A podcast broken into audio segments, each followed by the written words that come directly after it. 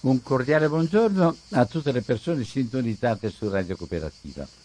Oggi qui davanti a me c'è un nostro ospite sempre gradito, preparato anche, ma uh, che si chiama, eh, è un medico lui, ma il nome non sembra quasi, è Tita Fazio. Ma eh, Tita, tanto ben, bentornato, ben, ben, benvenuto a Radio Cooperativa. Volevo però, tu volevi dare un titolo a questa, a questa trasmissione, e cioè no, gassif- no gassificatore, no eh, FAS. Sì. Volevo domandarti, prima ancora di dirmi no gassificatore, vuoi farmi, te lo dico perché è un mio bisogno personale, certo. ma mi auguro che sia anche degli ascoltatrici e ascoltatori questo bisogno, cioè tutto quello che avviene sul territorio, tutto quello che si, che si combina nei tempi, mo- sembrano tempi morti, ma che hanno eh, attività sia politiche sia locali sia di movimento ed altro, non è, come dire, giornale quotidiano, è una realtà che c'è, ma che non, è, eh, come dire, non mantiene il rapporto diretto con le persone che ascoltano. A me interessano molto invece che quando ascoltiamo ci sia un legame con quello che hai detto la volta scorsa, esatto. con quello che è stato fatto nel Certo. Ecco, a me interesserebbe in questo momento che tu facessi in breve, anche se puoi, Sì. ma qualche cosa su questa storia dell'acqua dei FAS e dove siamo arrivati, a che punto siamo, se eh, si sanno le cose, se hanno dovuto aprire, eh, aprire i, i- i cordoni, non della borsa purtroppo, ma i cordoni dell'informazione. Bene, buongiorno a tutti, sono contento di essere di nuovo qui eh, alla vostra radio, eh, Radio Cooperativa, e facciamo breve- un breve riassunto di tutto quello che è successo prima di questi due anni e in questi due anni. Di fatto, eh, come voi sapete, nella parte del Veneto occidentale, a ovest di Vicenza e poi giù per tutta la pianura, abbiamo avuto un grandissimo evento di contaminazione chimica del territorio ad opera di una ditta che si chiama Miteni, una multinazionale, la quale per anni, per almeno 40 anni, ma anche di più, ha continuato a sversare liquami eh, sul territorio, provocando una distruzione di fatto di quella che era una delle più grandi falde acquifere del territorio sottostante.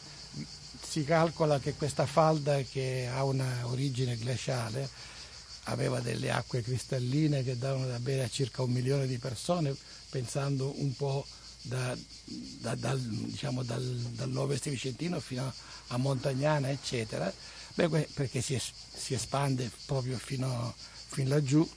Una falda di era una falda di acqua che appunto dava da bere a un milione di persone ed era una falda grande che conteneva una, si fa il calcolo che avesse una quantità di acqua paragonabile a quella del lago di Garda. Questa, quindi si trattava di un, di un eh, lascito prezioso che le ere geologiche ci avevano fatto e che tutte le generazioni precedenti avevano rispettato. Ma quando nel- alla fine degli anni 60 eh, la- si, è, si è stabilita proprio nel comune di Trissino, accanto al, corrente- al torrente Poscola, questa azienda multinazionale che produce perfluorati, cioè PFAS, poi diciamo brevemente di che si tratta, da quel momento la storia della falda è cambiata e purtroppo è cambiata anche la storia delle popolazioni che da questa falda prendevano l'acqua. Pensate che ad Almisano, che sarebbe una frazione di Lonigo, quindi siamo a circa 20 km più in basso della Miteni, scendendo verso sud, ad Almisano questa falda proprio aveva delle risorgive, uscivano fuori, non c'era bisogno nemmeno di fare i pozzi perché c'era un'abbondanza di acqua, infatti in quel posto erano state fatte le prese per gli acquedotti che servivano moltissimi comuni, sia della provincia di Vicenza sia della provincia di Verona. Questa fabbrica produceva questi PFAS, che sono sostanze, lo dico perché l'abbiamo detto in passato, ma dobbiamo dire cosa sono. Sono delle sostanze che hanno delle caratteristiche particolari, cioè sono praticamente delle sostanze indistruttibili, sono fatte sostituendo degli atomi di fluoro con atomi di idrogeno in una molecola organica. Quindi cosa succede? Succede che abbiamo una molecola artificiale, perché in natura non esiste, eh, che è molto difficile scindere perché eh, per fabbricarla ci vuole molta energia, ma una volta fabbricata difficilmente si riesce a spaccarla questa molecola. E, ed ha tante caratteristiche, quindi tra l'altro questa resistenza forte per cui eh, gli oggetti fabbricati con queste sostanze eh, resistono agli urti, resistono alle pressioni, eccetera, ma soprattutto resiste al calore, ci vogliono temperature altissime per riuscire a, a distruggerla, temperature che attualmente non vengono assolutamente raggiunte dagli inceneritori, i quali quindi non sono idonei alla distruzione di queste Ah, perché è stato detto anche che si sarebbe bastato distruggerla con, con, con bruciandolo. Sì, e, e stato, hanno tentato in tutti i modi, negli Stati Uniti per esempio, e, e hanno cercato di distruggere eh, uno di questi prodotti che faceva parte delle, delle schiume antincendio, e cioè il PFOA, che è l'anima di queste schiume, e queste schiume sono così potenti che spengono le fiamme, mentre le fiamme non, non le distruggono. E allora sì, poi queste, siccome era grandissima la produzione di queste schiume, perché si usavano in tutte le caserme e in tutti gli aeroporti americani, venivano portate negli inceneritori, a secondo un, alcune in, quello, in, un inceneritore vicino a New York, nel, nello stato di New York, ma quello che poi è stato scoperto è che le schiume non venivano assolutamente intaccate, che le molecole restavano eh, praticamente non distrutte e che attraverso la ciminiera degli inceneritori invece attraverso l'aria raggiungevano i territori spandendosi sui terreni, inquinando le acque, inquinando l'aria e danneggiando le popolazioni, gli animali, le piante, perché sono sostanze che praticamente vengono assorbite da, dagli organismi viventi. E questo ha fatto capire agli americani che queste schiume non va bene più usarle e che bisogna trovare un'alternativa di materiali che non contengono PFAS in quanto non è possibile distruggerle. Questo fatto, ma adesso non vogliamo raccontare la storia di Fusina, però eh, lo, dagli studi che abbiamo fatto abbiamo raccolto queste informazioni su, su, quel, su quanto avveniva negli Stati Uniti, la stessa agenzia americana per l'ambiente, l'EPA, eh, ci informava che per una di queste sostanze, molecole, perché in realtà eh, non si sa bene il perché, ma forse si sa bene il perché, veniva, queste sostanze, benché siano presenti ormai da moltissimi anni, non hanno avuto molti studi, non vengono fatti molti studi anche perché chi le produce non ha tanto piacere che si studino queste sostanze. Eh, però l'EPA ne aveva studiato una per quanto riguardava la possibilità della distruzione termica e ha fatto sperimentazioni fino a 1400 gradi, oltre i quali non sono riusciti ad arrivare. E quindi hanno scritto che questa sostanza, per essere distrutta, deve avere delle temperature superiori ai 1400 gradi, però non ha detto a quanto gradi deve essere raggiunto, perché loro non ci sono arrivati.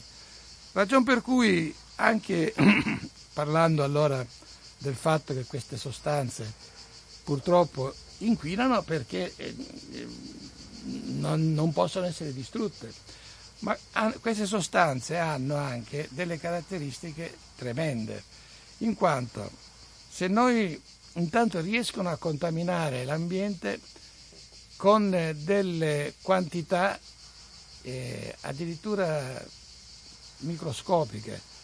Pensate che bastano pochi nanogrammi che entrano nel corpo umano, ma quei pochi nanogrammi sono in grado di determinare delle gravi patologie, gravissime. e, e quindi se entrano, se vanno nei campi vengono assorbite delle, dalle radici delle piante e quindi vanno nelle foglie se si tratta di verdure, nei frutti se si tratta di ortaggi o si tratta di alberi da frutta. E, e quindi se poi vengono mangiate, se è erba, vengono mangiate o pieno, vengono mangiate dagli animali, contaminano gli animali, le vacche per esempio, le, le mucche, sì, le galline che producono uova. E quindi anche gli alimenti eh, pro, eh, vengono contaminati da queste sostanze eh, indistruttibili che hanno la caratteristica di bioaccumularsi, cioè si accumulano dentro i nostri corpi perché per poterle espellere dal nostro organismo vanno dai 7 ai 12 anni, cioè ci impieghiamo moltissimo perché noi non riusciamo col nostro metabolismo a eliminarle. E allora bisogna aspettare il ricambio naturale delle cellule del nostro organismo perché insieme a queste vadano via anche i fase, se nel frattempo non ne sono entrati degli altri. Quindi ci troviamo di fronte, grazie a questa fabbrica multinazionale Miteni, a questa azienda, a un inquinamento di tipo nuovo per l'umanità che è stato studiato dagli scienziati internazionali ed è stato studiato anche nell'Università di Padova per capire non solo il modo in cui si propaga e, e si, diciamo, si installa dentro i nostri organismi, ma anche come avviene, come avviene la, il meccanismo con cui provoca le malattie. E, si, e allora si è scoperto che queste sostanze appartengono alla classe degli interferenti endocrini. Cosa vuol dire interferenti endocrini? Sono sostanze che hanno una struttura molto simile agli ormoni, molto simile, che i nostri organismi e quelli naturali, quelli degli animali e anche quelli delle piante eh, confondono proprio con gli ormoni.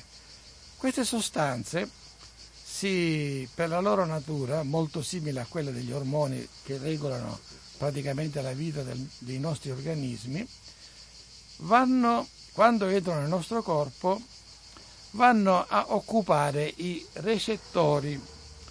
I recettori che dovrebbero, che cosa sono i recettori delle cellule? Per, sono, immaginiamoli, sono piccolissimi ovviamente, ma per darci un'idea ingrandiamoli, è come de, delle serrature, dei fori attraverso i quali queste sostanze penetrano nella cellula. E questi fori immaginiamoceli come delle serrature che riconoscono la chiave che può entrare nella cellula.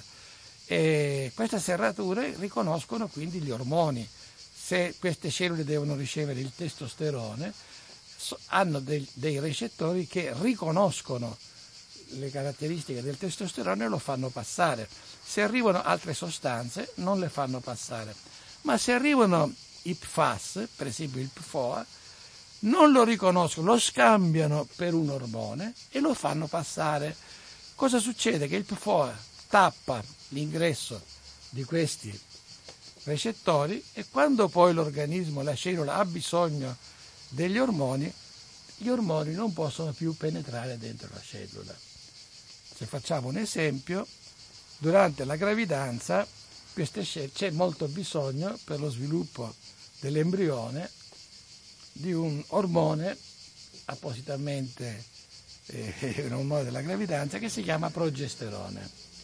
Succede che il PFOA, che è uno di questi, di questi PFAS, eh, tappa tappa, lo diciamo così in maniera semplicistica per farvelo capire, tappa gli ingressi attraverso i quali dovrebbe entrare il progesterone nelle cellule e, e quindi il progesterone non può entrare, non può svolgere la sua funzione, l'embrione muore, la donna abortisce.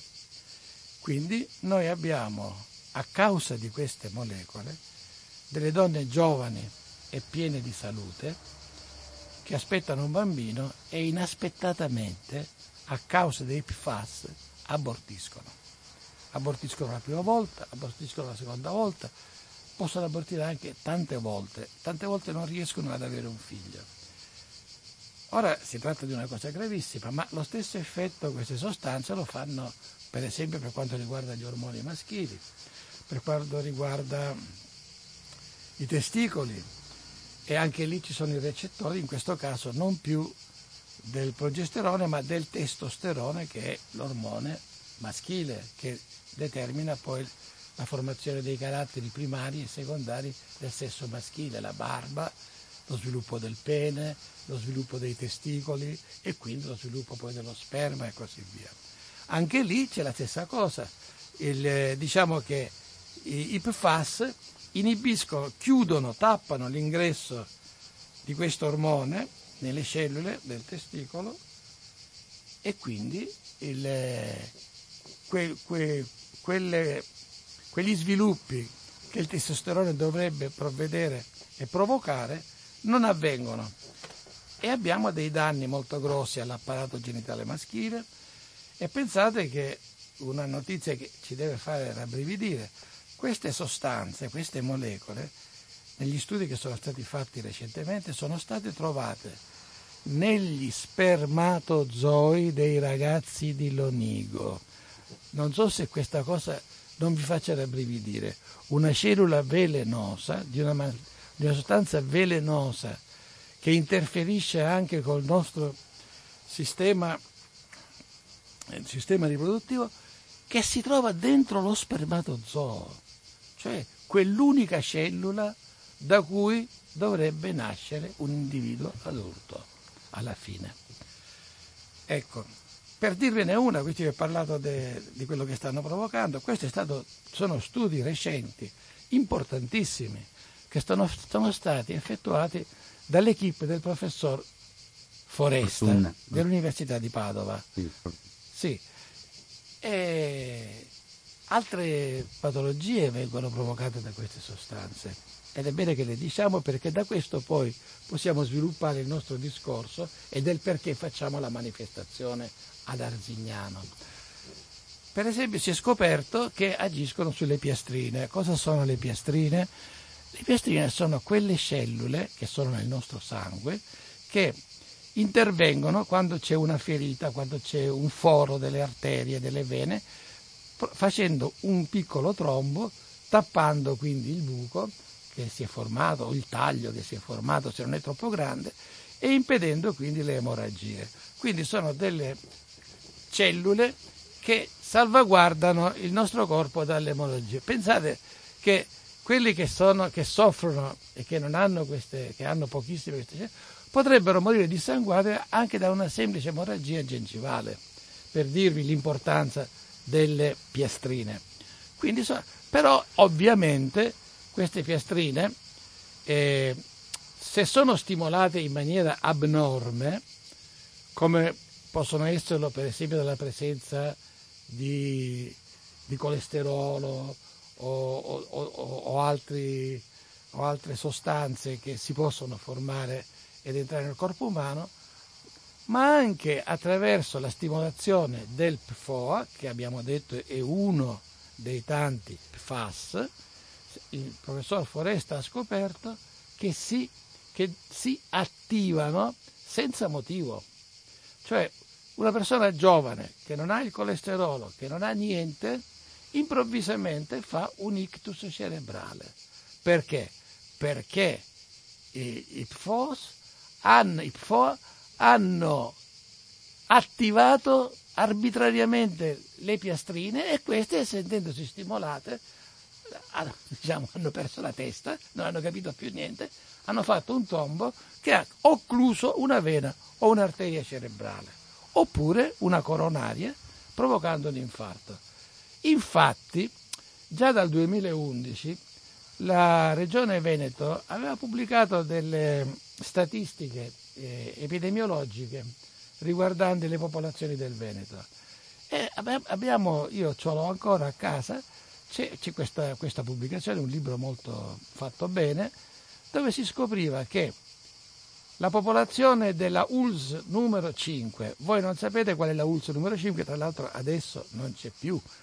La ULS numero 5 era una ULS chiamata la ULS banana perché aveva questa forma ricurva che partiva da Recoaro, scendeva fino a Montecchio, poi si ripiegava un po' e cambiando un po' di direzione raggiungeva l'Onigo e le frazioni e, le, e le zone viciniore. Bene, e gli abitanti di questa ULS, guardando gli istogrammi, avevano una percentuale di ictus cerebrale doppia della media regionale. Doppia della media regionale. Cioè, oh, e allora in quel momento nessuno era in grado di capire come mai proprio in questa ULS e se avessero fatto meglio l'indagine si sarebbero accorti che questi dati di aumento di ictus cerebrale non riguardavano la popolazione che andava da Trissino a Recoaro, ma solo quella che andava da Trissino in giù, perché quelli erano stati contaminati dai PFAS, mentre ovviamente quelli che stavano al di sopra di questa fabbrica ed erano a un, a un livello di altezza più alto, eh, maggiore, evidentemente eh, eh, si erano salvati. quindi già allora c'erano questi dati allarmanti di cui nessuno sapeva spiegarsi il motivo. Ma ora io vi devo dire una cosa molto importante che, eh, che, che, che non ci permette, malgrado noi siamo in grado adesso di sapere che se una persona nel FOA ha una quantità, nel sangue ha una quantità enorme di queste eh, molecole, può fare l'ictus, purtroppo la regione Veneto non ci permette di poter eseguire un esame del sangue che ci permetta di monitorare la presenza di queste molecole nel sangue di un quarantenne che magari ha un po' di pressione alta, perché anche quella può essere provocata da PFAS. Cos'è che suona? Ah sì. E, ecco, e quindi se noi non abbiamo la possibilità di sapere perché questa persona ha avuto un aumento di pressione, non sappiamo se dentro c'è PFAS o meno, non possiamo dare come prevenzione degli anticoagulanti come per esempio potrebbe essere un'aspirinetta. Una volta stabilito che c'è questo rischio si potrebbe autorizzare il medico a dare l'aspirinetta, un farmaco di basso costo che si dà attualmente come prevenzione secondaria negli infarti. E quindi il medico che non sa niente di questa cosa, che tra l'altro i medici non sono stati formati dalla Regione Veneto per curare queste malattie e prevenirle, perché non sono stati fatti quei corsi per cui si potrebbe veramente salvare molta gente, quando lui non, ha, non sa se questa persona ha nel sangue o meno. FAS, vede che ha un po' di pressione alta, nient'altro, gli dà una pastiglietta per la pressione, gli dice di mangiare in maniera corretta, ma vediamo che questa è una persona addirittura vegetariana, uno che fa sport, non è obeso e quindi il medico gli dice ma stia tranquillo, lei ha un po' di pressione, prenda questa pastiglietta, un diuretico così e vedrà che non, non c'è problema, nel giro di pochi giorni si, si, normalizza e lei basta che prende, è una, una, piccola, una piccola medicina e a posto. Invece questo soggetto nel giro di un anno muore oppure rimane completamente paralizzato a letto perché ha fatto l'ictus cerebrale. E sono quelli che abbiamo visti segnati nell'istogramma che riguardava la ULS numero 5, di cui nessuno sapeva spiegarsi il perché. Ora, se la Regione Veneto non consente a, alle persone, di, ai medici, di poter studiare il sangue dei propri pazienti, la donna che ha fatto un, ha fatto un aborto se va dal ginecologo, il ginecologo tutto cerca tranne i PFAS, ma se avesse cercato i PFAS avrebbe potuto somministrare del progesterone, avrebbe fatto una prevenzione secondaria impedendo un altro aborto. È così. Sì. Scusami un attimo, ti fermo un po'. Eh, eh anche per eh, così eh, sentire un po' anche gli altri. So che nel, territorio c'è molta preoccupazione, ci sono state proteste, ci sono state le mamme che sono andate in Europa, ci sono, ci sono, c'è stato molto movimento, anche se non tutto insieme organizzato, ma molto movimento sia da un punto di vista epidemiologico, come stai dicendo certo. tu adesso, sia per conoscere la realtà, perché certo. anche su questo c'è stato una, un, per il primo momento c'è stato uno scaricabarile e, e, e la, la, purtroppo e quindi la domanda è a che punto stiamo con l'informazione secondo che tipo di eh, eh, strumenti sono stati messi in campo per ovviare ai, ai danni che possono venire fuori da questo terzo si sta facendo una bonifica o cosa si sta facendo? Allora, intanto per quanto riguarda l'informazione, noi ringraziamo gli scienziati internazionali che hanno scoperto tantissimi modi, anche l'osteoporosi nelle ragazze di 17 anni per esempio, perché interferiscono anche con la vitamina D. Ma non avete idea di quante patologie provano con queste sostanze. Soltanto che la Regione Veneto non attribuisce tuttora al PFAS, una, proprio l'hanno scritto nelle loro slide, non considera il PFAS causa, dico le loro parole perché è importante, causa efficiente di patologia, ma li interpreta solo come aggravanti di patologie provocate da cattive abitudini di vita. Questo è falso, perché i FAS, come abbiamo detto, come ha studiato il professor Foresta, non certamente io, sono di per sé e non provocati secondariamente da di per sé sono causa di patologie molto gravi. L'abbiamo detto appena. Quindi è chiaro che altri possono fare un ictus cerebrale perché hanno livelli altissimi di colesterolo nel sangue, perché sono obesi, perché non, non fanno sport, perché il loro sangue circola male e così via. È chiaro che si può morire eh, di, di, di, di, infarto per, per, gli stessi motivi e, e quindi è difficile distinguere se uno è morto di infarto perché aveva il colesterolo o perché aveva il FAS. Ma se una persona che non ha niente di tutto questo, fa una dieta regolare, fa un'attività, eh, è molto attivo sportivamente, eh, è una persona intelligente che mangia in maniera corretta, mi fa un ictus senza avere il colesterolo nel sangue in eccesso, beh, allora è vero che il, il, il PFOA diventa proattivo come è stato dimostrato dal da, dagli studi del professor Foresta diventa proattivo e causa, causa unica in questo caso, efficientissima della patologia che ha avuto quest'uomo. Allora, questa distinzione, se i PFAS sono di per sé causa di patologia o se sono soltanto degli aggravanti, è importante perché se è vero quello che dice la Regione, ma non lo è. Quando una persona presenta un aumento del colesterolo, un aumento del peso corporeo, eccetera, eccetera, potrebbe anche essere aggravata questa cosa per, da parte del PFOS. Però, del PFAS, però lo manda dal suo medico e lui gli fa fare la cura dimagrante, gli dà gli farmaci contro il colesterolo, gli fa fare eh, la, la ginnastica e tutto il resto e quindi secondo la regione il, in questo caso il, i, PFOS, i, PFOA, i PFAS non, non intervengono più perché loro sono solo aggravanti di una patologia provocata da quelle cose lì e quindi siamo a posto. Il medico ha dato la cura, ha dato l'antipertensivo, ha dato... e invece no.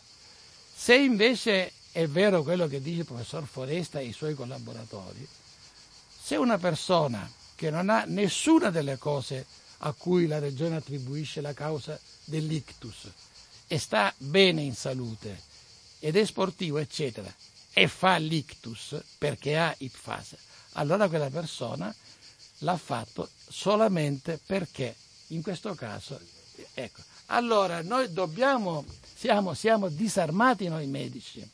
Allora, questa è l'informazione. Seconda, secondo punto, per quanto riguarda la bonifica sul territorio, cosa Allora, dobbiamo dire una cosa importante. Come abbiamo detto prima, come abbiamo detto prima eh, queste molecole che non vengono fermate dai depuratori, i depuratori non le possono fermare e quindi parlando di uno dei motivi delle manifestazioni di domenica, di sabato prossimo, diciamo che queste sostanze che vengono moltissimo usate dal distretto conciario per, per impermeabilizzare le pelli, per renderle più, più resistenti, per renderle oleorepellenti e così via, una volta utilizzati gli scarichi vengono buttati in fognatura e andando in fognatura vanno nel depuratore e dal depuratore escono bellamente dove in un tubo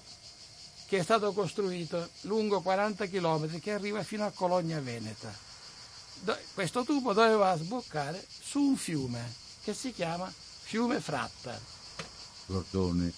E il Gorzone, poi dopo questo fiume Fratta viene fatto deviare su un canale che si chiama Canale Gorzone, il quale canale si trova già nella bassa padovana, va a sbucare pochi, pochissimi, uno o due chilometri prima eh, eh, nel fiume Brenta e il Brenta, come sappiamo, in parte va in laguna attraverso, eh, attraverso Chioggia, sappiamo c'è una parte del Brenta, un canale che sbocca in, in laguna, importantissimo perché la laguna ha bisogno di ricevere l'acqua, e una parte va a finire direttamente nell'Adriatico, a sottomarina, per il sollazzo di quelli che vanno a nuotare e a farsi il bagno lì, poverini.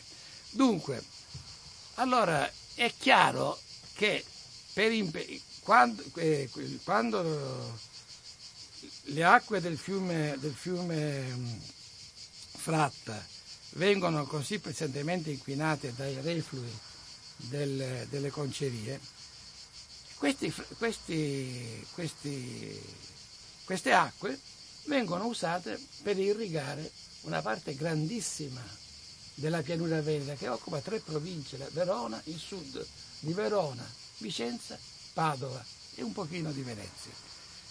È vero un'altra cosa, che allo sbocco del, di questo dotto Arica nel, nel, fiume Fratta eh, riceve dell'acqua pulita sottratta all'Adige attraverso un canale appositamente costruito.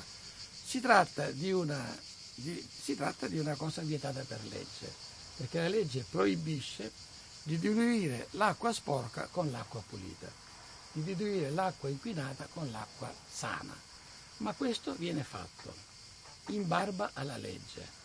Naturalmente la percentuale, questo serve per abbassare la percentuale de, della presenza dei PFAS e delle altre decine di sostanze tossiche presenti, perché non è che sono solo i PFAS, c'è il cromo tremendo, il cromo esavalente è anche cancerogeno, ci sono i, i, i solfati, ci sono, ci sono eh, i, gli ossidi di azoto, insomma, eh, eh, ci sono i, reflui di metalli pesanti, eccetera, di, di, fa, di, un distretto grandissimo. Pensate che il distretto conciario ha, eh, diciamo, uh, produce l'1% del PIL nazionale. Immaginate quante fa, più, più, di 470 aziende concorrono e vanno a, in questi depuratori che sono quello di Arzignano, di Montebello, di Lonigo eh, e poi da lì vanno a finire a Cologna Veneta e da Cologna Veneta su tutta la pianura. Allora, proprio per questo motivo, eh, nel 2005 c'era stato un concorso di idee e, e di e di, e, di istituzioni e di gruppi eh, produttivi per fare una bonifica di questo fiume. E nel 2005 si era deciso che bisognava intervenire non solo ed esclusivamente sulla parte finale della produzione, che sono i fanghi o i reflui, ma su tutta la catena produttiva, partendo dalle sostanze che vengono usate, tappa per tappa, riciclando e recuperando gran parte delle sostanze usate, evitando che quando nella tappa che riguarda l'uso dei PFAS getti i reflui in fognatura, ma invece li accantoni da parte e vadano verso l'inertizzazione, in modo da arrivare poi a un... Toglie, riciclando il cromo, riciclando i solfati, riciclando il sale, una quantità enorme di sale che desertifica perché tutti sanno che il sale desertifica i campi. E quindi arrivando poi alla fine di questo lungo processo a, a ottenere veramente una gran quantità di fanghi che possono essere utilizzati perché sono la parte che si toglie la parte in, prima della concia e sono fatti da carniccio e sono fatti da pelo e poi eh, diventano idrolizzati proteici, diventano proteine, possono diventare concimi a patto che nel, non, non, contengono i PFAS perché sennò queste proteine che, che vengono usate anche per produrre farmaci sarebbero proteine che, contaminanti. Allora, però, l'accordo Stato-Regione, sottoscritto dalla Regione, sottoscritto da, dal Ministero dell'Ambiente, sottoscritto dalle, dai sindacati, dei lavoratori, da tutti i comuni della zona, delle, dalle tre province e, dal, e dalla Confindustria che riguardava la Concia e l'UNIC, era un piano decennale che avrebbe veramente restituito veramente a queste acque la loro naturale natura. E invece siamo arrivati dal 2005 al 2015, 31 dicembre, giorno della scadenza di questo meraviglioso progetto, serie di progetti, senza che fosse stata messa nemmeno la prima pietra di tutte le cose che si dovevano fare perché questo prevedeva un disturbo per i produttori delle pelli perché dovevano rivedere il loro modo di lavorare e questo comportava delle spese.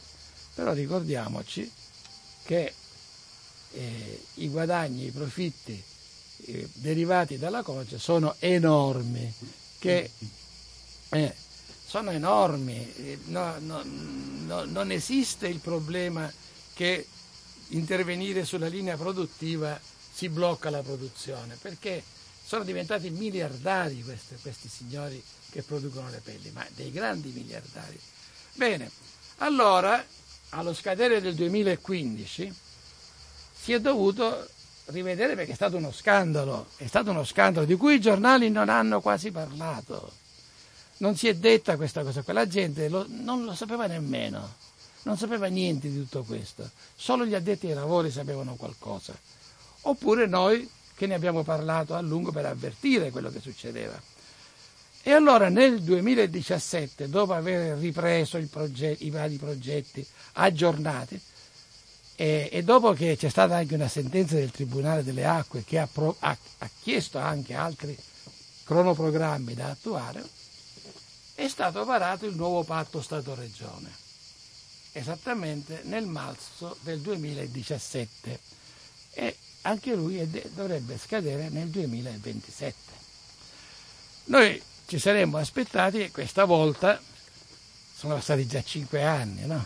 quattro anni e mezzo, sarebbero partiti, visto che nella premessa di questo documento dove campeggia il simbolo della Repubblica Italiana,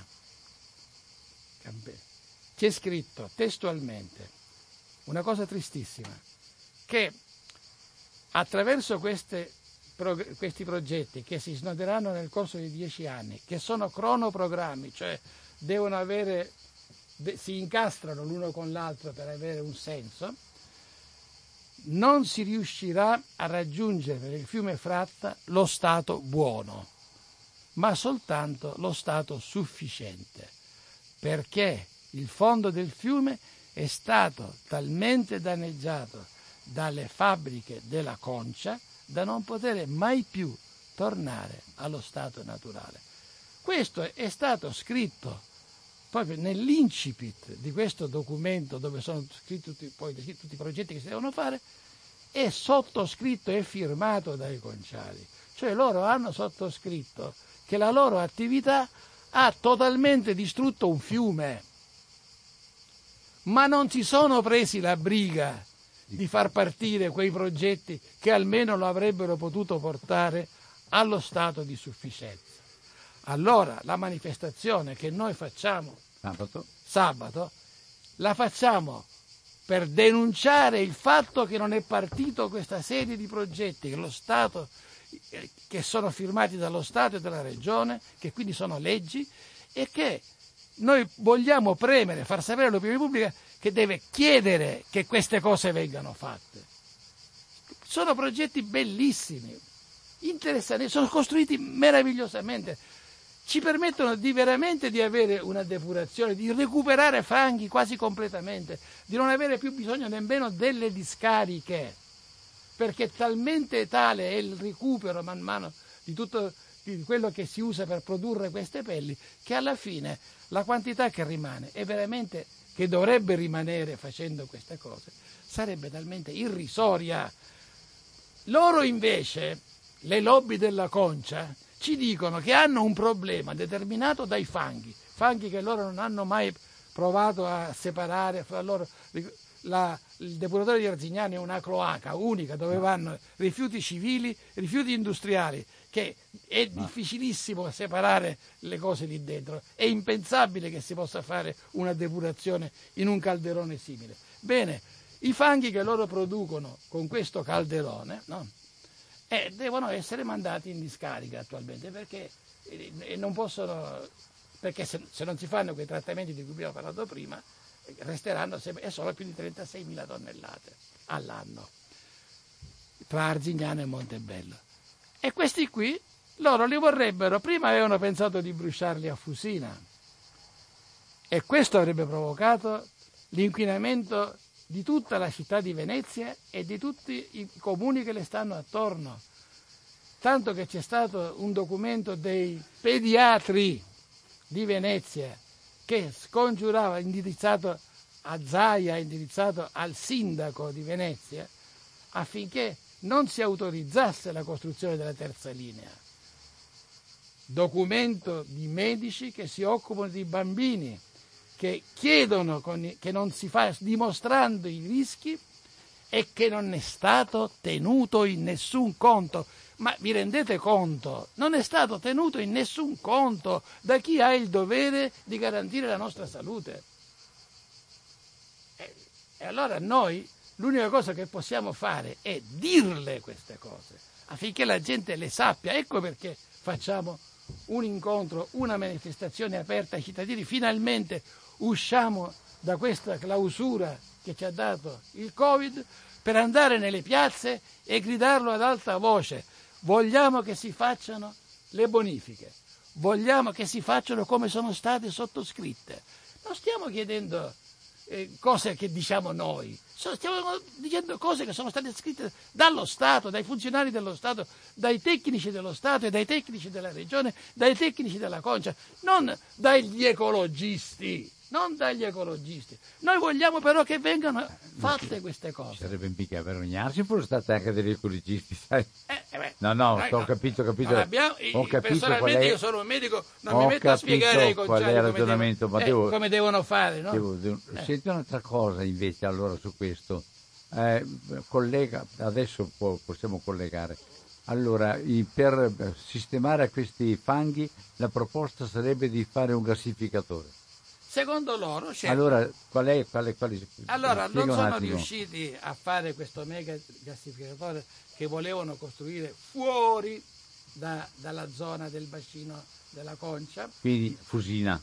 E lo volevano fare pro, com, eh, anche perché a, a, a, nell'ex petrolchimico, udite udite, c'è una parte di terreno acquistata dalla AIM che è la, la, la municipalizzata di Vicenza ah. per fare trattamento rifiuti. Vedete come si autorizza chiunque, non ha importanza chi sia, a fare attività di trattamento rifiuti ai margini della laguna. Ma mi domando, ma, ma, ma una persona di buon senso incontri chiunque, non c'è bisogno di avere la laurea per queste robe qua. Ma scusa, ma voi la, la fareste? Una, una, che poi scolano, vanno a finire necessariamente in laguna. Una, fab, una fabbrica di trattamento rifiuti. E quali sono questi rifiuti? Da dove vengono? Lo sapete da dove vengono? Ci sarebbe, eh, vengono da, da Arsignano. Allora, eh, andiamo sulla manifestazione. Allora. Andiamo sulla manifestazione. Un'altra cosa oh. che noi chiediamo eh. è il diritto di ogni cittadino del Veneto di poter effettuare gli esami del sangue su richiesta del proprio medico e del medico specialista. Primo, e solo così possiamo fare prevenzione e, impedire che la gente muoia o abortisca. Secondo, chiediamo che tutti i prodotti agroalimentari delle zone contaminate siano controllati dai veterinari dell'ULS e che quelli che sono contaminati non debbono andare al mercato. Noi se oggi vogliamo fare prevenzione, se io dico a una donna che aspetta un bambino, lei non deve mangiare cibi che contengono, che contengono PFAS perché sa potrebbero poi contaminare, eccetera, eccetera. Dice, dove li trovo questi cibi? Io lo chiedo a voi, dirigenti generali delle ULS, lo chiedo a te, caro Zaia, lo, de- lo chiedo a, a tutti quelli che hanno la responsabilità di proteggere la salute di tutti i cittadini del Veneto, dove possiamo trovare dei cibi che sono garantiti senza PFAS. Diccelo perché andiamo subito, dacci questa informazione. Non lasciare che noi troviamo scritto quando andiamo al supermercato prodotto italiano, non c'è scritto nemmeno la regione, perché al limite uno potrebbe dire, beh, sapendo che più o meno la zona è quella, magari io mi, mi compro prodotti che vengono dalla Sicilia, per esempio, no? ma non si può fare perché non c'è scritto Sicilia, c'è scritto prodotto italiano, da qualunque parte venga. Noi non possiamo essere lasciati con gli occhi bendati quando andiamo a comprare il cibo per i nostri bambini, per i nostri nipoti, per i nostri figli. Vogliamo comprarli con gli uova, occhi aperti. Uova prodotte galline a terra. Eh, un uovo, un, eh, ecco, ma se pensate che le uova hanno trovato in un primo monitoraggio, ma ora avremo i risultati de, dell'ultimo, 2000 nanogrammi al chilo nelle uova così che tu gli dai a un bambino l'ovetto e quello per sei mesi già ha fatto il pieno di, di PFAS, con uno solo che prende la sera. Noi non possiamo andare avanti così. Noi abbiamo il diritto, noi cittadini, ed ecco perché facciamo queste manifestazioni. Non siamo dei, degli eversivi, Senti.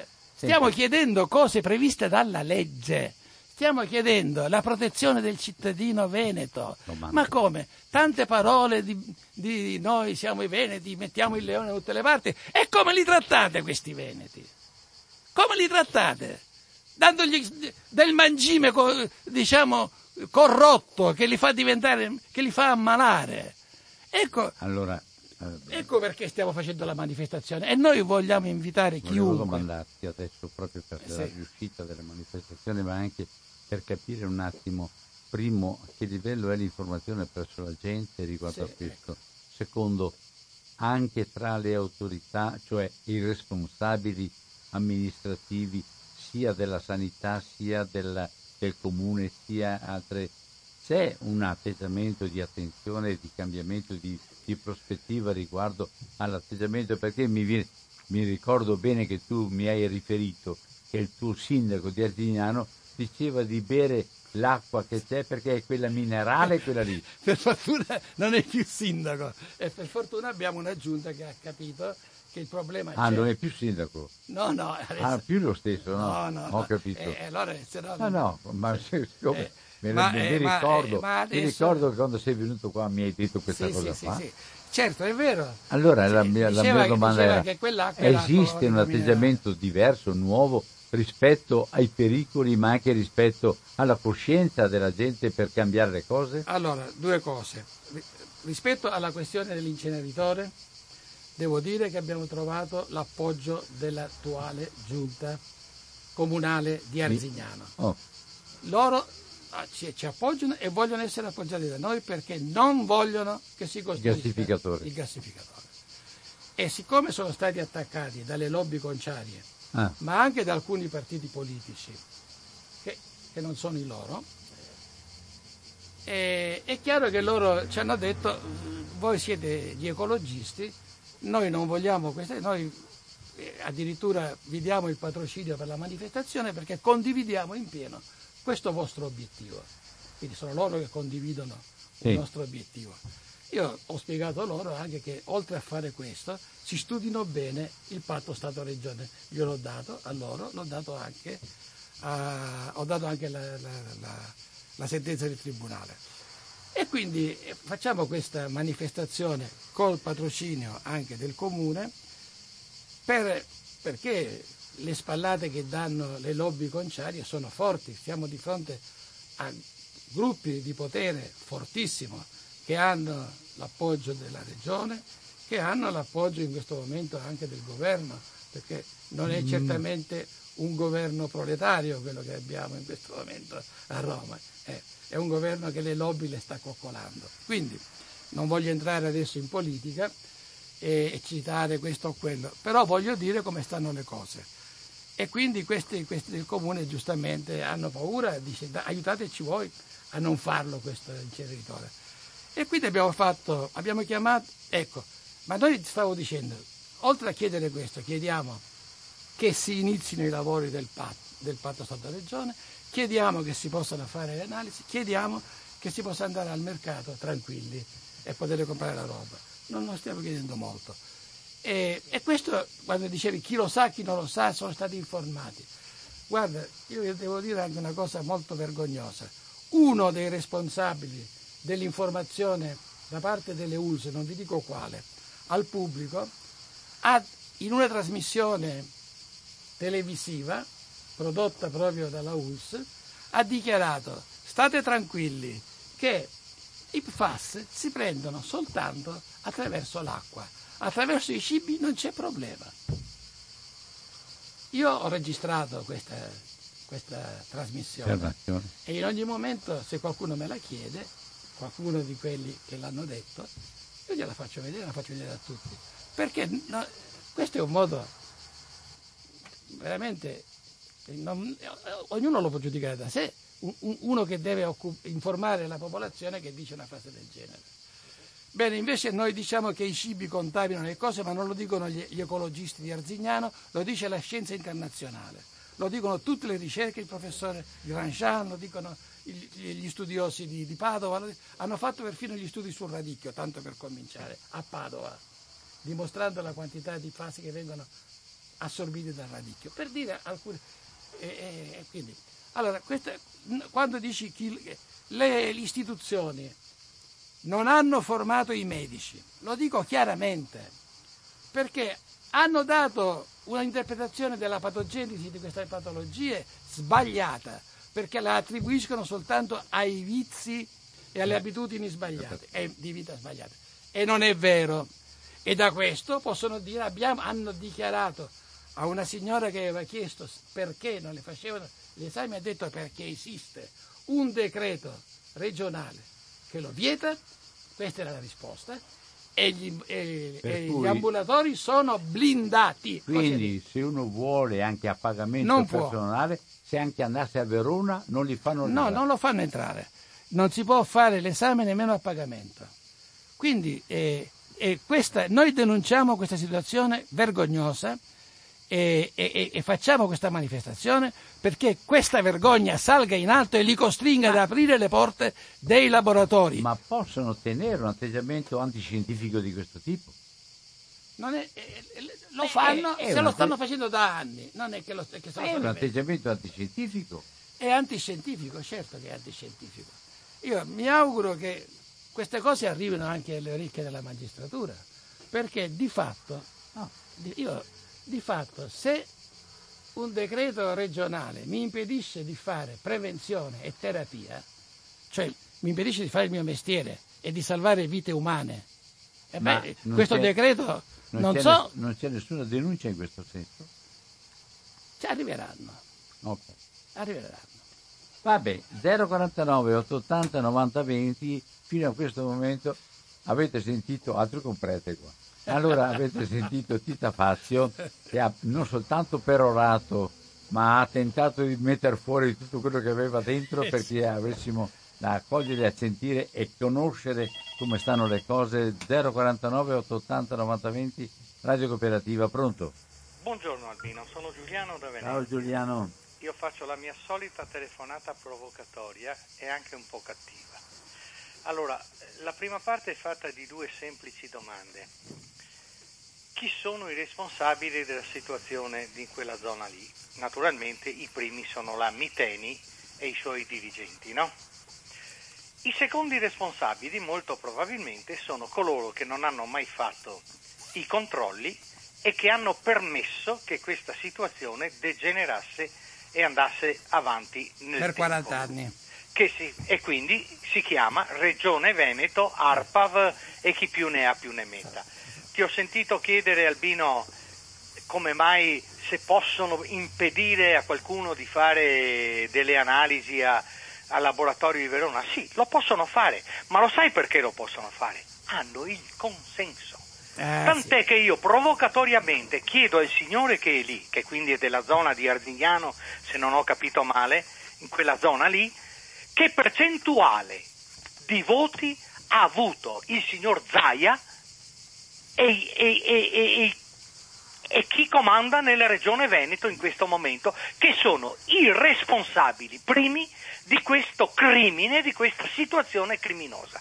Allora, quando la gente, e lo ripeto e lo ripeterò fino alla noia, è la persona che quando esce di strada ha uno che la bastona e la bastona un giorno, la bastona due, la bastona tre, ma il quarto giorno non va a combattere chi la bastona, ma gli porta il bastone più grosso, e cioè gli dà il consenso, a questo punto dico, signori, vi meritate questa situazione. Ecco, per quello ho detto che faccio una telefonata provocatoria, non sono d'accordo su nulla nel senso che la gente si meriti, però tutto sommato, tutto sommato la realtà è questa.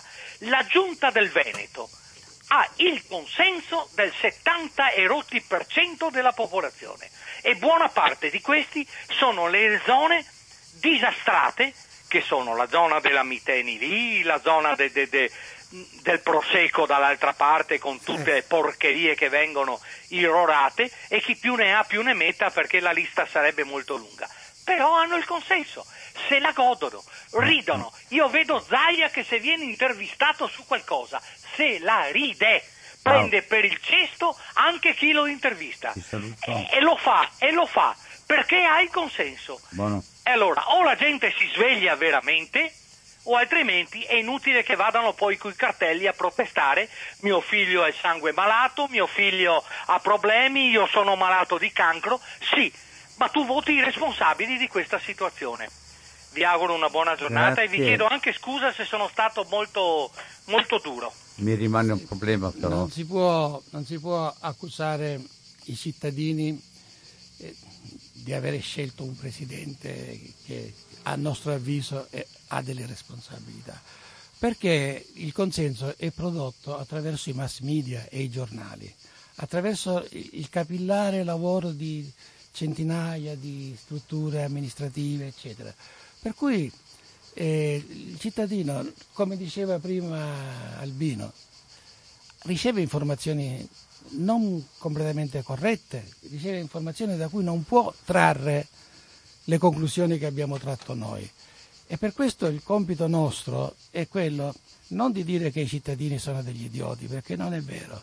Diciamo che i cittadini sono, eh, eh, vengono turlupinati, sono, sono non vengono informati correttamente, come dicevo prima, dire che, si, che, i cibi si possono mangiare soltanto l'acqua contamina è, è una balla tremenda, non è, non è, giustificata in nessun senso, ma io l'ho registrata. Eh, comunque ah, ecco. se io fossi un papà o se fossi un nonno nei confronti di un ragazzo che sta crescendo di fronte a una persona, per tutti i presidenti del mondo non c'è nessun argomento che possa togliere la, l'urgenza di fare tutto quello che è possibile infatti, per quella ecco. persona. Allora, il motivo, come ho detto prima, il motivo per cui noi facciamo questa manifestazione in un momento difficilissimo, perché sappiamo che la gente è stata a casa tanto tempo, no, ha voglia di andare al mare, eppure la facciamo di sabato mattina. Pronto? Pronto? Sì, Don Albino, scusi, sono Sandra. Sandra, Volevo vai, veloce.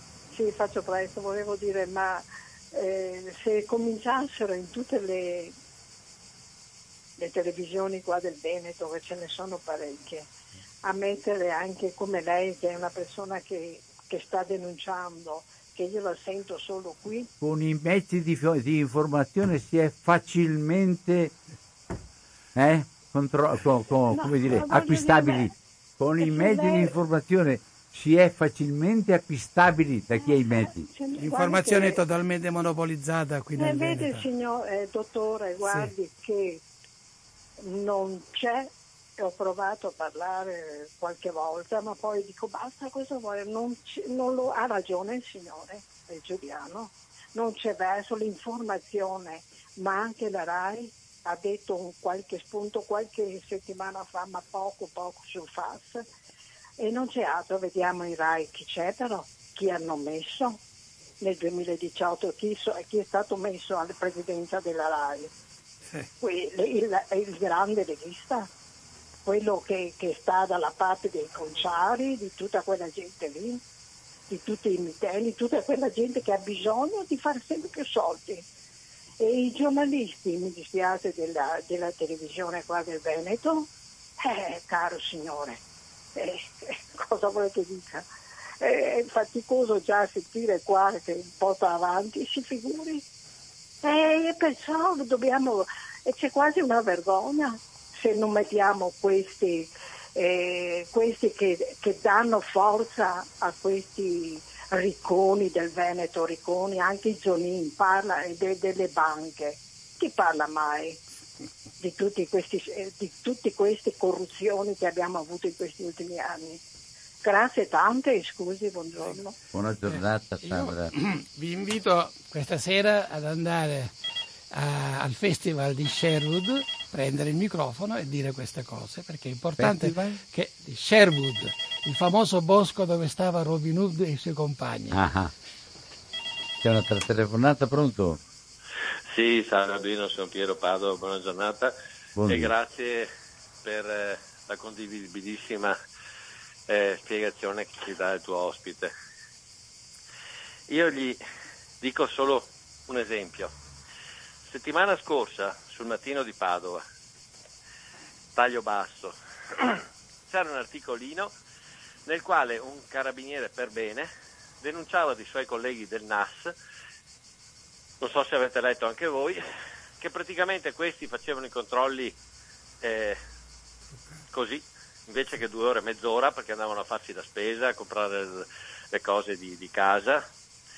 E addirittura certe cose, cioè, c'era spiegato, circostanziato che certe incombenze neanche le facevano, una situazione proprio sono stati seguiti, documentati e praticamente rinviati a giudizio la giornalista era Cristina Genesi.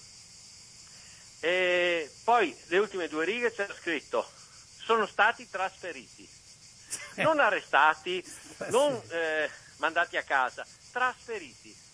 Persone che praticamente il loro collega, perché cioè, me le marce ci sono, ma ci sono molte persone no, per Non so che fine farà il loro collega però. Eh? Non so che fine farà il loro collega.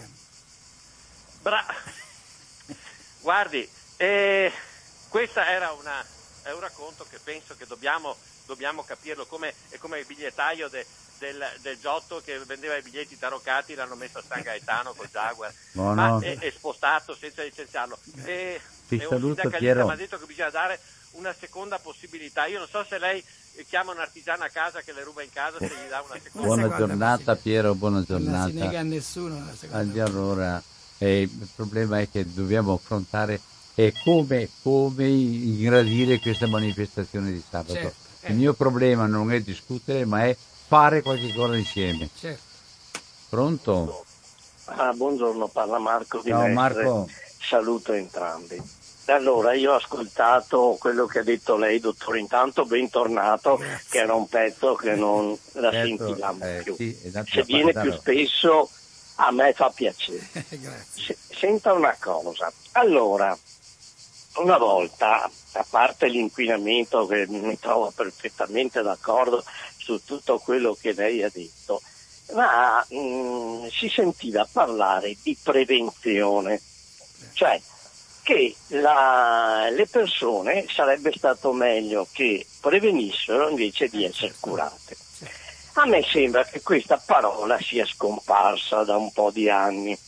Cioè, probabilmente, prima cosa, nei fatti che lei ha citato, è bene che la gente sia all'oscuro il più possibile. Secondariamente, può far bene anche, mi scusi, sa, alle case farmaceutiche, perché più malati ci sono e più io mi arricchisco. Eh, beh. Eh, no, no, guardi dottore che la scienza non è sempre dalla parte Sappiamo, giusta. eh. sappiamo che ci sono le, le Non le ci sono dottori solo come Sì, lei. Big Eh, Pharma, scusi. lo sappiamo. Eh, lo sappiamo, dicevano che le sigarette una volta non facevano male e hanno trovato tutta la classe medica, che- no tutta, No, no, determinati scienziati no. americani Ah, comprati, eh, sì. eh, che, che comprati e così per lo zucchero lasciamo perdere. Ma l'altro giorno c'è stato il G8. Sì. Eh, scusi se salto, ma mm, G20, una cosa, G20. il G20, scusi, il G20 a Venezia, qui a Venezia, io sto insomma.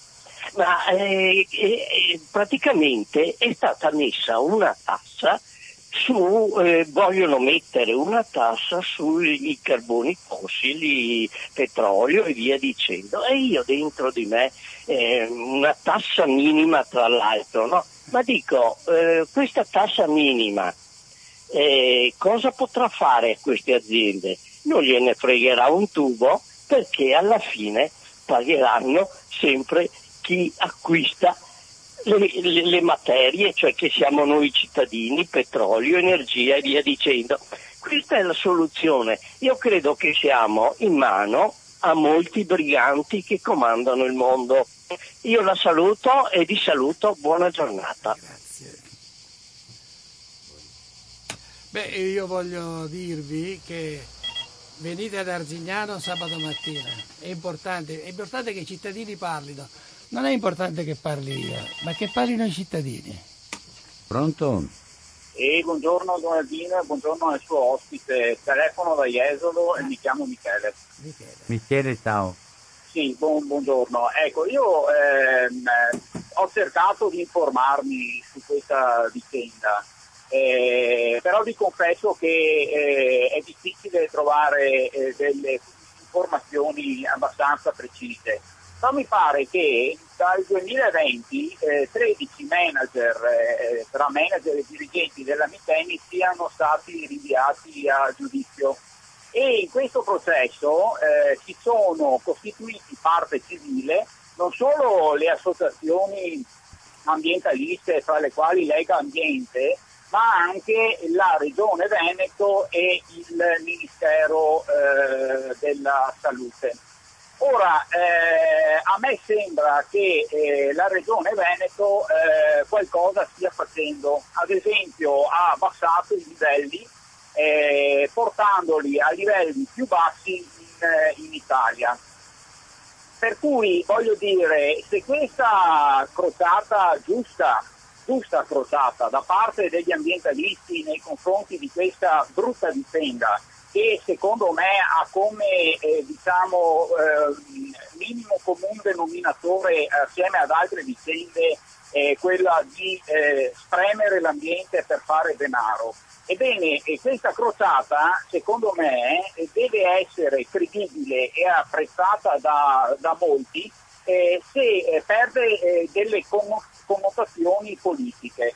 Eh, sparare solo nei confronti della regione Veneto eh, è un gioco che si può fare ma non porta da, da, da, da, nessuna parte, porterà poco avanti in questa vicenda, perché eh, secondo me il conquistato di pietra è anche il, il governo nazionale, però capisco che per alcune eh, organizzazioni è più comodo prendersela con la regione e meno comodo prendersela con il governo, soprattutto se si tratta di governi amici.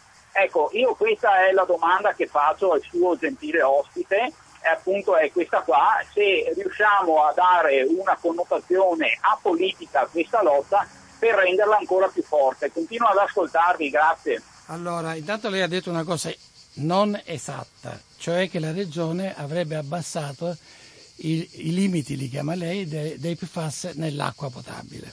Attualmente cioè, abbiamo il decreto regionale del 2017 fatto dalla Regione Veneto che fissa il livello, viene chiamato livello di performance, lo fissa a 390 nanogrammi litro.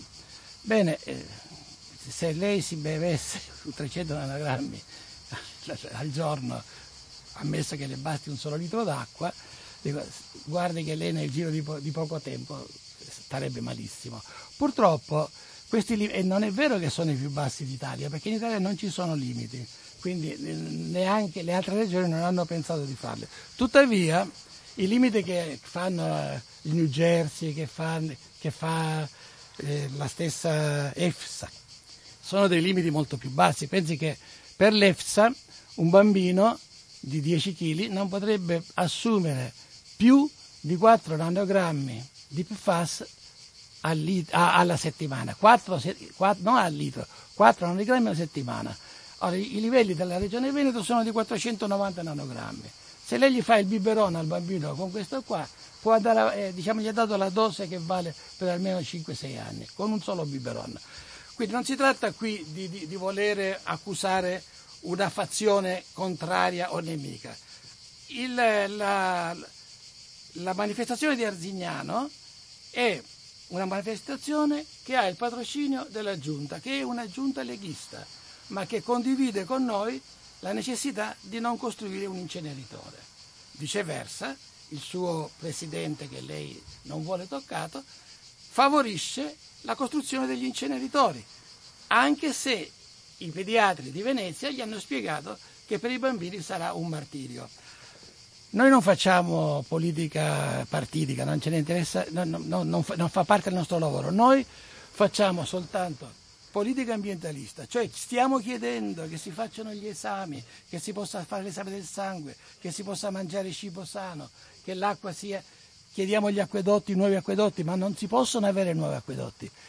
Non perché non vuole così il, il buon Dio, ma perché tutte le sorgenti ormai sono state sfruttate, l'acqua sta finendo, sia perché è stata gestita malissimo da chi ha governato il, Med- il Veneto fino ad oggi, e, e, questo bisogna dirlo, no? Se hanno lasciato che in 40 anni che si distruggesse una falda grande come il lago di Garda, qualcuno avrà anche voltato la testa da un'altra parte. E poi... eh, Michele, eh, il tuo discorso di non toccare la politica perché sennò diventa una cosa che non, non realizza. Ecco, io su questo ti vorrei contestare ma è tutto politico. Il consumo di suolo, secondo te Michele, è fatto di politica? No, è terra, è territorio, è, è realtà. Com'è che si fa a fare in modo che non venga consumato e venga sprecato e venga usato soltanto per far da mangiare e non per, e non per speculare sopra? Com'è che si fa Michele? La politica è essenziale sempre ed è di parte sempre, nel senso che si fanno delle scelte che vanno a toccare quello che è fermo là, che nessuno, nessuno vuole toccare per gli interessi che ci sono sotto. E allora ci vuole una gran passione, come ha fatto Tita adesso, però anche una chiarezza dentro di noi, Tita, eh, Michele, una chiarezza dentro di noi. Vanno toccati i meccanismi e vanno toccate proprio coloro che sono i responsabili all'interno dei meccanismi. Altrimenti facciamo il gioco delle tre carte, prima sto con uno, poi stocco un altro e poi stocco un altro perché è conveniente politicamente. Allora non si vanno a toccare i nostri interessi, non si vanno a toccare le altre cose. Guai a noi se abbiamo questo concetto di politica, Michele. Pronto? Pronto? Sì. Sono Dario Di Mestre di Ciao Dario. Immagino che il suo eh, ospite sappia che a Jesolo, non mi ricordo esattamente, non vorrei dire una cosa per una, hanno votato l'82 o 84% per Zaia. Lei mi dica se c'è un altro paese, un altro comune di fuori Al del mondo? Prego? Al mondo? È la Bulgaria, sembra. Eh, io non- eh, mi, mi- sento un po' male perché sto telefonando. Ecco, se c'è un altro paese al di fuori del Veneto che abbia dato un simile per percentuale a un qualsiasi uomo partito di qualsiasi eh, e già questo voglio dire dovrebbe lei immagina che democrazia ci può essere in un comune dove dall'82 all'84 per- a raffatori di denaro e basta. Ma volevo venire a un altro discorso. Io non, non- non ho seguito molto e mi corregga, mi corregga pure se sbaglio, ma la città di Treviso è fra una delle cinque città europee candidate ad arrivare prima, diciamo, ehm, perché ecologicamente più, a me sembrava una barzelletta. Non so che cosa si intenda per città, cioè la città di Treviso in barba alla montana, in barba ai, ai- ai- ai pesticidi, in barba al consumo di suolo, in barba Ma lei eh, questa notizia dove l'ha presa? Eh, appunto, dico, eh, A me non mi risulta veramente. ma non so, hanno fatto una recinzione giusto al di fuori della città stessa, voglio dire così, perché voglio- è veramente contraddittorio che la città sia così ecologicamente sostenibile e la provincia sia così. Ecco, mi, mi- mi- rifiuto di dare una, un coso, ecco, ne, ne- parli lei un attimo, la saluto. Eh, però, vede, Vicenza è, è una delle città più, eh, per quanto riguarda l'atmosfera, più inquinate, la decima d'Europa, d'Europa, è la prima del Veneto. E, e poi anche la prima città, la prima provincia del Veneto per la cementificazione dei suoli. Ora, queste cose avvengono per- non per caso, ma c'è qualcuno che sceglie di farle avvenire, no? Pronto? Eh, buongiorno, sono Curzio Ciao Curzio. e dunque io sono un chimico e del problema dei FAS e dei FOA sono anni che mi interesso. Io sono un chimico in pensione, ho quasi 80 anni, però ho sempre tenuto presente questo problema che è un problema gravissimo. E io adesso ho tutta la mia ricerca qui che ho fatto a titolo personale, vorrei leggere qualche estratto brevemente, insomma. Intanto eh, devo dire che il Consiglio dei Ministri dell'Ambiente dell'Unione Europea lo scorso marzo, c'era ancora il ministro Sergio Costa nostro, aveva approvato una posizione eh, comune sulla proposta di revisione della direttiva sulle acque potabili e il nostro ministro Sergio Costa dichiarava nell'ambito di un limite accettabile a 0,1 microgrammi per litro di FAS in generale, abbiamo chiesto che FAS e FOA fossero praticamente assenti. Questo lo voleva il Ministro dell'Ambiente l'anno scorso. Poi, tanto per dare qualche illustrazione, nel maggio del 2000 la 3M Company, che è una multinazionale statunitense e che era la produttrice dei FOA e dei FAS dal 1949, riscontrata la tossicità e la distribuzione globale di queste sostanze, annunciava la fine della produzione perché era una distribuzione inquinante globale, quindi la fine della produzione a partire dal 2002. Dal 1970, secondo dati miei, al 2002 sono state prodotte 122.500 tonnellate di FAS e relativi derivati. Rispetto a queste sostanze, comunque, voglio dare questa indicazione. Eh, se eh, tutti i consumatori che ricevono la bolletta dell'acqua a casa eh, c'è eh, praticamente la Cegassa PS Anga che dà la distinta di concentrazione di tutti gli elementi presenti nell'acqua potabile che paghiamo. Allora, rispetto alla presenza dei FAS negli acquedotti del Veneto, gestiti logicamente da Cegassa PS AMCA, a partire dall'aprile 2018 sono disponibili nel sito internet dell'Acegas eh, apsamga.it i risultati dei controlli mensili, anzi sono bimestrali, della concentrazione degli acidi polifluorati e derivati relativamente a 16 parametri. Quindi andando in questo sito si vedono praticamente i parametri prima dei FAS nell'acqua e dopo depurazione nell'acqua potabile. Però questo qui viene, come dire, a conoscenza di pochissimi. Il punto del discorso è anche un altro, cioè ehm, la resistenza da parte degli organi di stampa di ricevere informazioni e denunce. Io avevo scritto una lettera che ce l'ho qua presente e reiterata ai giornali cittadini, vabbè, non ho mai ricevuto risposta e nemmeno la mm. pubblicazione della lettera. E adesso non ho tempo di leggerla perché non è tanto lunga ma non è anche neanche corta. Alla fine io voglio concludere il mio intervento.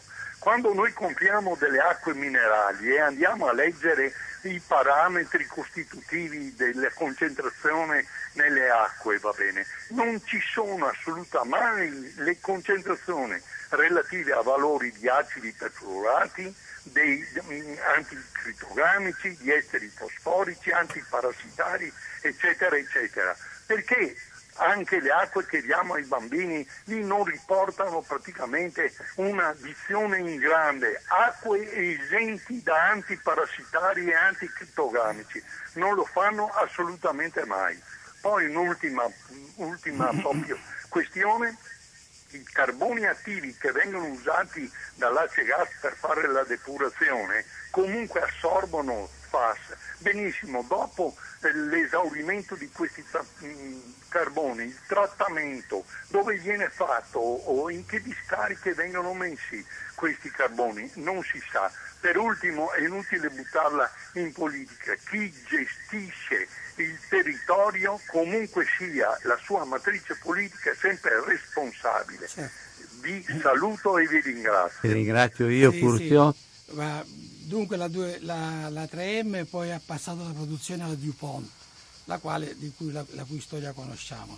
Per quanto riguarda sì, eh, gli, i parametri, sono 16 perfluorati che vengono misurati, però non viene misurato il GenX e nemmeno il CCO4 che sono quelli più abbondanti e non, di cui non sappiamo bene, eh, cioè le, le, le società che gestiscono gli acquedotti non ci danno notizia perché non fanno parte del decreto che obbligava la misurazione di queste. Anche Acque del Chiampo fornisce la misura però non bimestralmente, diciamo due o tre volte l'anno, de... è troppo poco infatti, e vediamo che la presenza di PFAS è di circa di volta in volta di 60, 70, 80 al litro e quindi ci sono ma non vengono nemmeno trattati coi filtri, si pensa che i filtri forse ci saranno fra tre anni, ma noi non vogliamo i filtri.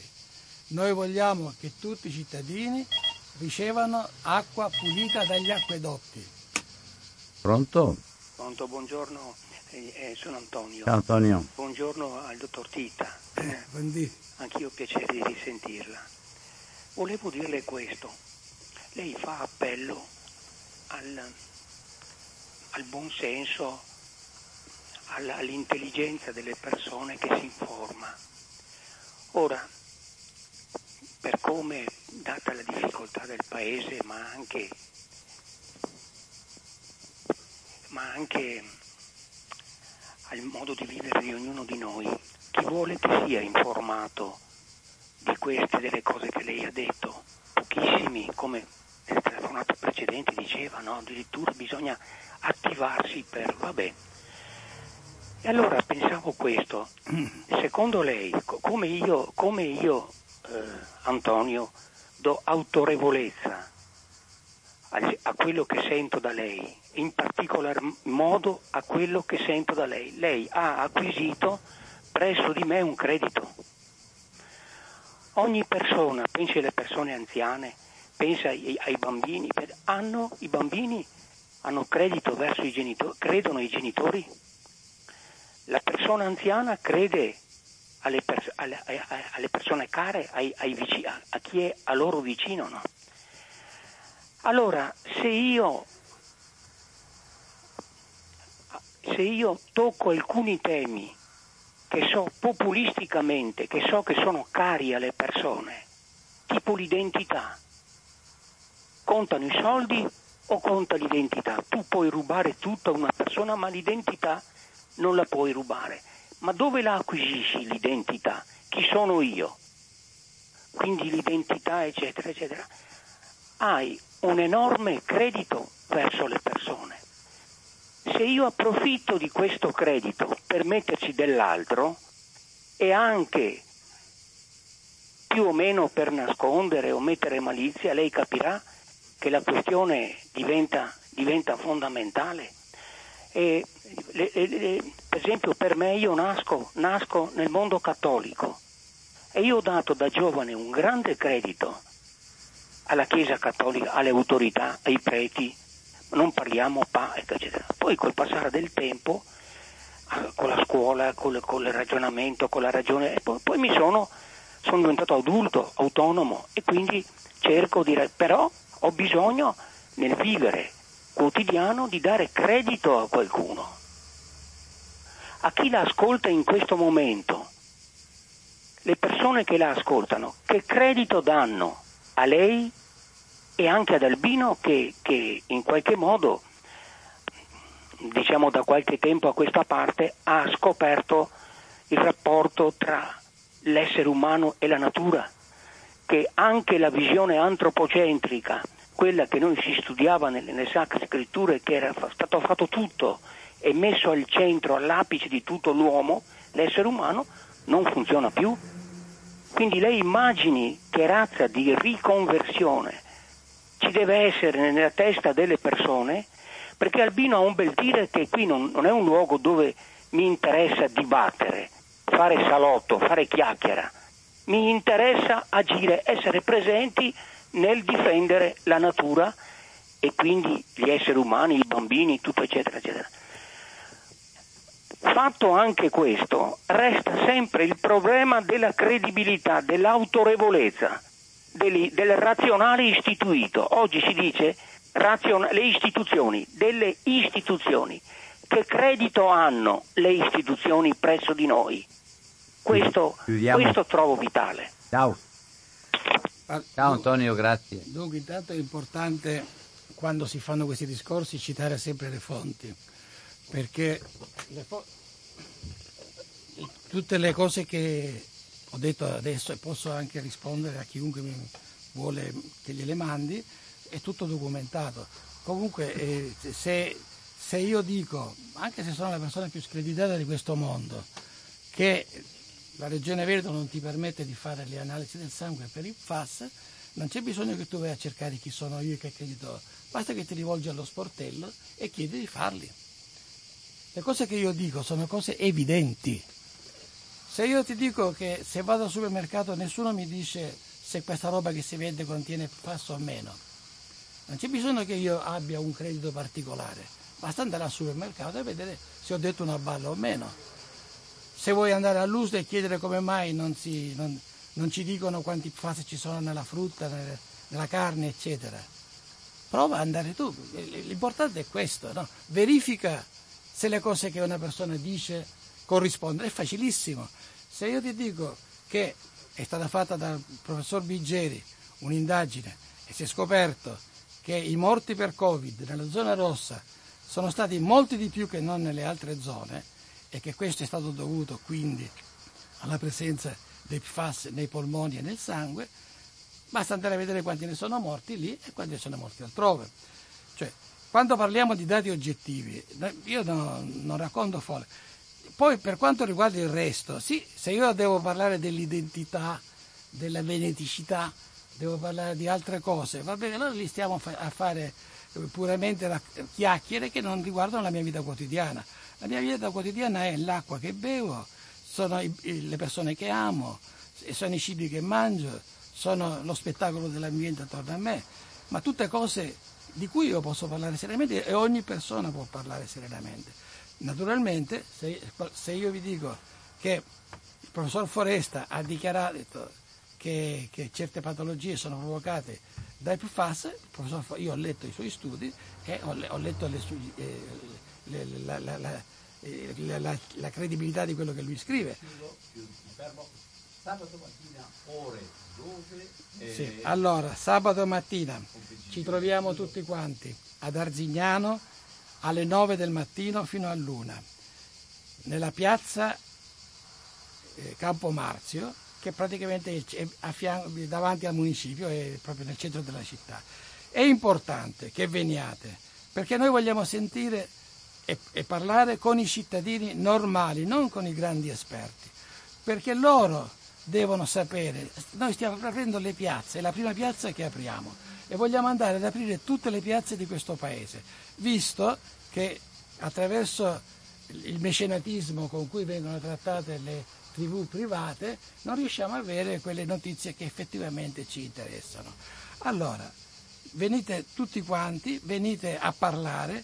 Abbiamo scelto questa data, che è una, una data pessima, perché la gente non vede l'ora di andare in villeggiatura e siamo in luglio e quindi molti non ci saranno. Inoltre quelli che non possono andare in villeggiatura si fanno almeno il weekend e partono il venerdì sera e non ci saranno. Però era necessario mandare un segnale, era necessario dire adesso basta, adesso chiediamo veramente pubblicamente, perché noi chiediamo pubblicamente se le cose che chiediamo già ci sono, ci prenderanno in giro. Ma se noi chiediamo di poter fare le analisi del sangue, voglio vedere chi può dire che ci stiamo inventando qualcosa che non esiste. Quindi noi chiediamo pubblicamente delle cose utili, anzi necessarie, anzi indispensabili e lo facciamo in mezzo alla gente.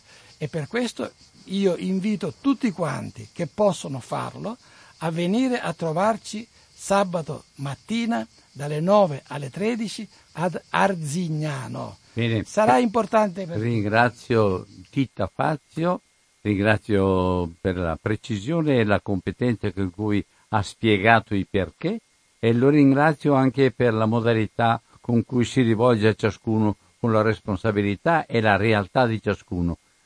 Buon lavoro a tutti quanti, grazie Titta e buona manifestazione sabato.